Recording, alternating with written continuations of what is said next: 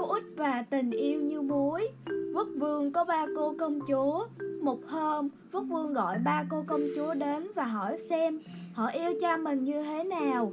Công chúa thứ nhất nói: Cha Hân yêu, con yêu cha như yêu chiếc vòng cổ của con. Công chúa thứ hai nói: Cha Hân yêu, con yêu cha như yêu chiếc vòng tay của con. Công chúa út nghĩ một hồi rồi nói: Cha Hân yêu, con yêu cha như yêu một túi muối. Quốc vương nghe con gái út nói xong rất tức giận mà nói: Hóa ra ta trong tim con chỉ là một túi muối, thật không thể chấp nhận được. Tao phải đuổi con ra khỏi hoàng cung. Thế là công chúa út đáng thương bị đuổi ra khỏi hoàng cung. Cô chỉ có một hầu gái đi cùng và một túi tiền. Cô không biết phải đi về đâu. Trên đường, cô bị thanh niên trai tráng bám riết, vô cùng đáng ghét. Thế là người hầu gái nghĩ ra một cách. Cô hầu gái dùng sợi tơ tằm khâu cho công chúa một chiếc áo. Công chúa út mặc lên thì biến thành một bà cụ trăm tuổi, tiếp tục hành trình. Bà cụ và hầu gái gặp được hoàng tử của một vương quốc nọ. Chàng nhìn thấy bà cụ bước chân nhanh nhẹn, giọng nói hánh hớt như chuông bạc, cảm thấy không thể lý giải nổi, liền nói: Bà cụ, ta hỏi bà có nghe thấy không? Bà năm nay bao nhiêu tuổi rồi? Hỏi ta, ta 115 tuổi rồi. Công chúa út nói: Trời đất, cha mẹ của bà là ai? Ta chính là cha mẹ của chính mình. Hoàng tử cảm thấy rất thú vị, liền cầu xin phụ vương nói: Chúng ta đưa bà cụ này về cung được không cha? Bà ấy có thể nói chuyện cười với chúng ta, làm tâm trạng chúng ta vui vẻ. Vậy là bà cụ được bước vào cung. Ở trong một cái đình, mỗi khi rảnh rỗi, hoàng tử lại đến nói chuyện với cô. Những câu chuyện ly kỳ mà cô kể thường làm cho hoàng tử vui vẻ cười lớn. Một hôm, hoàng hậu nói với bà cụ rằng: Bà già đến nỗi không làm được việc gì nữa, ta không thể giữ bà ở đây nữa.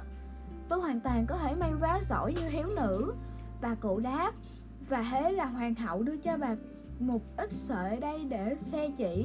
Ngày hôm sau, bà cụ đưa cho hoàng hậu sợi mà bà xe xong. Sợi bà xe rất đẹp, vô cùng khéo léo. Cả hoàng cung đều cảm thấy vô cùng kinh ngạc. Hoàng hậu lại bắt bà cụ may một chiếc áo khoác. Hoàng tử rất hiếu kỳ bèn nhìn trộm vào phòng bà cụ từ lỗ ổ khóa. Chỉ nhìn thấy bà cụ cởi bỏ chiếc áo ngoài, biến thành một thiếu nữ xinh đẹp. Chàng liền đẩy cửa xông vào hỏi: Nàng là ai? Công chúa út kể lại hân hế và câu chuyện của mình. Hoàng tử nghe xong cảm động và đem lòng yêu công chúa út, liền chạy tới gặp phụ vương xin cưới công chúa làm vợ. Tin tức đám cưới được công bố, quốc vương của các nước gần xa đều đến chúc mừng. Phụ vương của công chúa út cũng tới, nhưng ông không nhận ra cô dâu chính là con gái út của mình. Cô dâu dặn người hầu chuẩn bị cho cha một mâm cỗ riêng.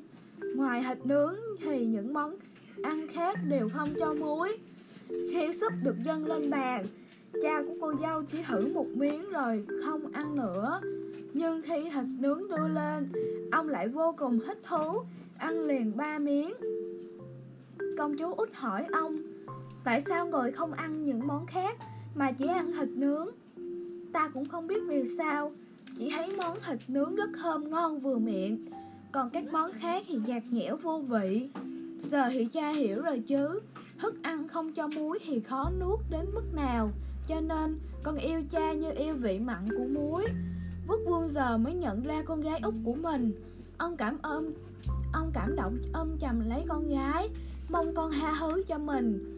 Công chúa út yêu phụ vương của mình như vậy, sao có thể không tha thứ cho ông chứ?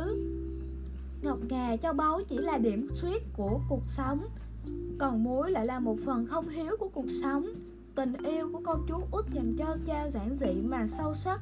Trong hôn lễ, cô không làm khó cho cha, mà để cho cha hiểu được sự quan trọng của muối. Từ đó hiểu được tình yêu của cô dành cho cha.